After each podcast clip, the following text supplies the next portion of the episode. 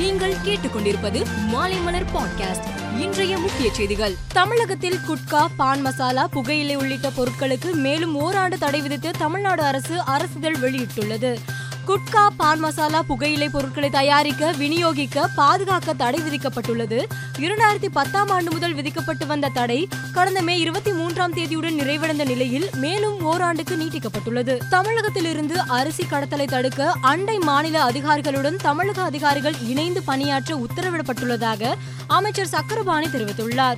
Biometric முறையால் ration கடைகளில் தவறுகள் நடப்பது குறைந்துள்ளதாக கூறிய அவர் ரேசன் கடைகளில் முறைகேடுகள் நடந்தால் அது குறித்து பத்தொன்பது அறுபத்தி ஏழு என்ற எண்ணுக்கும் பதினெட்டு பூஜ்ஜியம் பூஜ்ஜியம் நானூற்றி இருபத்தி ஐந்து ஐயாயிரத்து தொள்ளாயிரத்தி ஒன்று என்ற எண்ணுக்கும் அழைத்து பொதுமக்கள் புகார் தெரிவிக்கலாம் என்று அவர் தெரிவித்தார். மேலும் ரேசன் கடைகளில் விரைவில் அரிசி சர்க்கரை பருப்பு உள்ளிட்டவை பாக்கெட்டுகளில் வழங்கப்படும் என அமைச்சர் சக்கரபாணி தெரிவித்துள்ளார். மத்தியில் பிரதமர் மோடி தலைமையிலான பா ஜனதா அரசு பதவியேற்று எட்டு ஆண்டுகளில் நாடு முழுவதும் உள்ள அரசு துறைகளில் அறுபத்தி ரெண்டு லட்சம் காலி பணியிடங்கள் நிரப்பப்படாமல் உள்ளது என காங்கிரஸ் கட்சி குற்றம் சாட்டியுள்ளது. மேலும் பாஜக ஆட்சியில் பத்தாயிரத்திற்கும் மேற்பட்ட மத கலவரங்கள் நடைபெற்றுள்ளது. தலித் பிரிவினர் மீதான வன்முறை பனிரெண்டு சதவீதம் அதிகரித்துள்ளது என்றும் காங்கிரஸ் கூறியுள்ளது. கர்நாடக மாநிலம் உத்தர கன்னடா மாவட்டத்தில் உள்ள கடற்படை தளத்திற்கு வருகை தந்த மத்திய மந்திரி ராஜ்நாத் சிங் இந்திய கடற்படை வீரர்களுடன் கலந்துரையாடினார். அப்போது பேசிய அவர் உலகில் இந்தியா பற்றிய கருத்து மாறி வருகிறது. இதற்கு உங்களதும் பங்களிப்பும் பிரதமர் நரேந்திர மோடியின் தலைமையும் தான் காரணம். இது ஒரு சிறிய சாதனை அல்ல. அமெரிக்கா போன்ற ஒரு பெரிய நாடு இந்தியாவுடன் இணைந்து பணியாற்ற விரும்பும் அளவுக்கு ஒரு பெரிய அங்கீகாரம் கிடைத்துள்ளது. சீன ராணுவத்தினர் அத்துமீறிய போது இந்திய ராணுவ வீரர்கள் கொடுத்த பதிலடியால் ஒவ்வொரு இந்தியரும் தலை நிமிர்ந்து நிற்கின்றனர். இந்த நாடு பாதுகாப்பாக இருப்பதற்கு நீங்கள்தான் காரணம் என பாராட்டியுள்ளார். பாகிஸ்தானின் பெட்ரோல் டீசல் உள்ளிட்ட எரிபொருட்களின் விலையை லிட்டருக்கு முப்பது ரூபாய் உயர்த்தி ஷபாஸ் ஷெரீப் அரசு அறிவித்துள்ளது.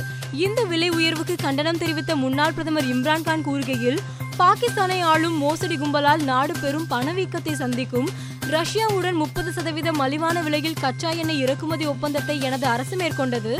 ஆனால் ஷபாஸ் ஷெரீப் அரசு அதை தொடரவில்லை என குற்றம் சாட்டியுள்ளார். உக்ரைன் மீதான ரஷ்ய படையெடுப்புக்கு சில உலக நாடுகள் கண்டனம் தெரிவித்து பொருளாதார தடைகளை விதித்துள்ளன. இந்த நடவடிக்கைகளை உலக நாடுகளுக்கு தான் பாதிப்பை ஏற்படுத்தும் என ரஷ்ய அதிபர் புதின் தெரிவித்துள்ளார். இது குறித்து முதல் யூரேசிய பொருளாதார அமர்வில் பேசிய புதின் ரஷ்யாவை உலக நாடுகள் தனிமைப்படுத்த நினைப்பது சாத்தியமற்றது. அவ்வாறு செய்ய விரும்பும் நாடுகள் தங்களுக்கு தாங்களே தீமை விளைவித்துக் கொள்கின்றன என கூறினார். ஹிந்தி எழுத்தாளர் கீதாஞ்சலி ஸ்ரீ இலக்கியத்திற்கு வழங்கப்படும் சர்வதேச புக்கர் பரிசை வென்றுள்ளார். அவரது ரெட் சமாதி என்ற நாவலின் ஆங்கில மொழிபெயர்ப்பான டோப் ஆஃப் சாண்ட்டுக்கு இந்த விருது அறிவிக்கப்பட்டுள்ளது. இதன் மூலம் புக்கர் பரிசை வெல்லும் முதல் இந்திய மொழி எழுத்தாளர் என்ற பெருமையை பெற்றுள்ளார். இதில் வழங்கப்படும் சுமார் நாற்பத்தி ஒன்பது லட்சம் ரூபாய் மதிப்பிலான பரிசு தொகை கீதாஞ்சலி ஸ்ரீக்கும் அவரது நாவலை மொழிபெயர்த்த டெய்சி ராக்வெல்லாலுக்கும் சமமாக பகிர்ந்தளிக்கப்படும் உலக அளவில் சிறந்த பதினாறு வீரர்கள் பங்கேற்ற செஸ்ஸபிள் மாஸ்டர் ஆன்லைன் செஸ் தொடர் இறுதிப் போட்டியில் தமிழகத்தை சேர்ந்த இளம் வீரர் பிரக்யானந்தா சீனாவின் டிங் லிரனுடன் மோதினார். இதில் டை பிரேக்கர் சுற்றில் செய்த சிறிய தவறினால் பிரக்யானந்தா வெற்றி வாய்ப்பு இழந்தார்.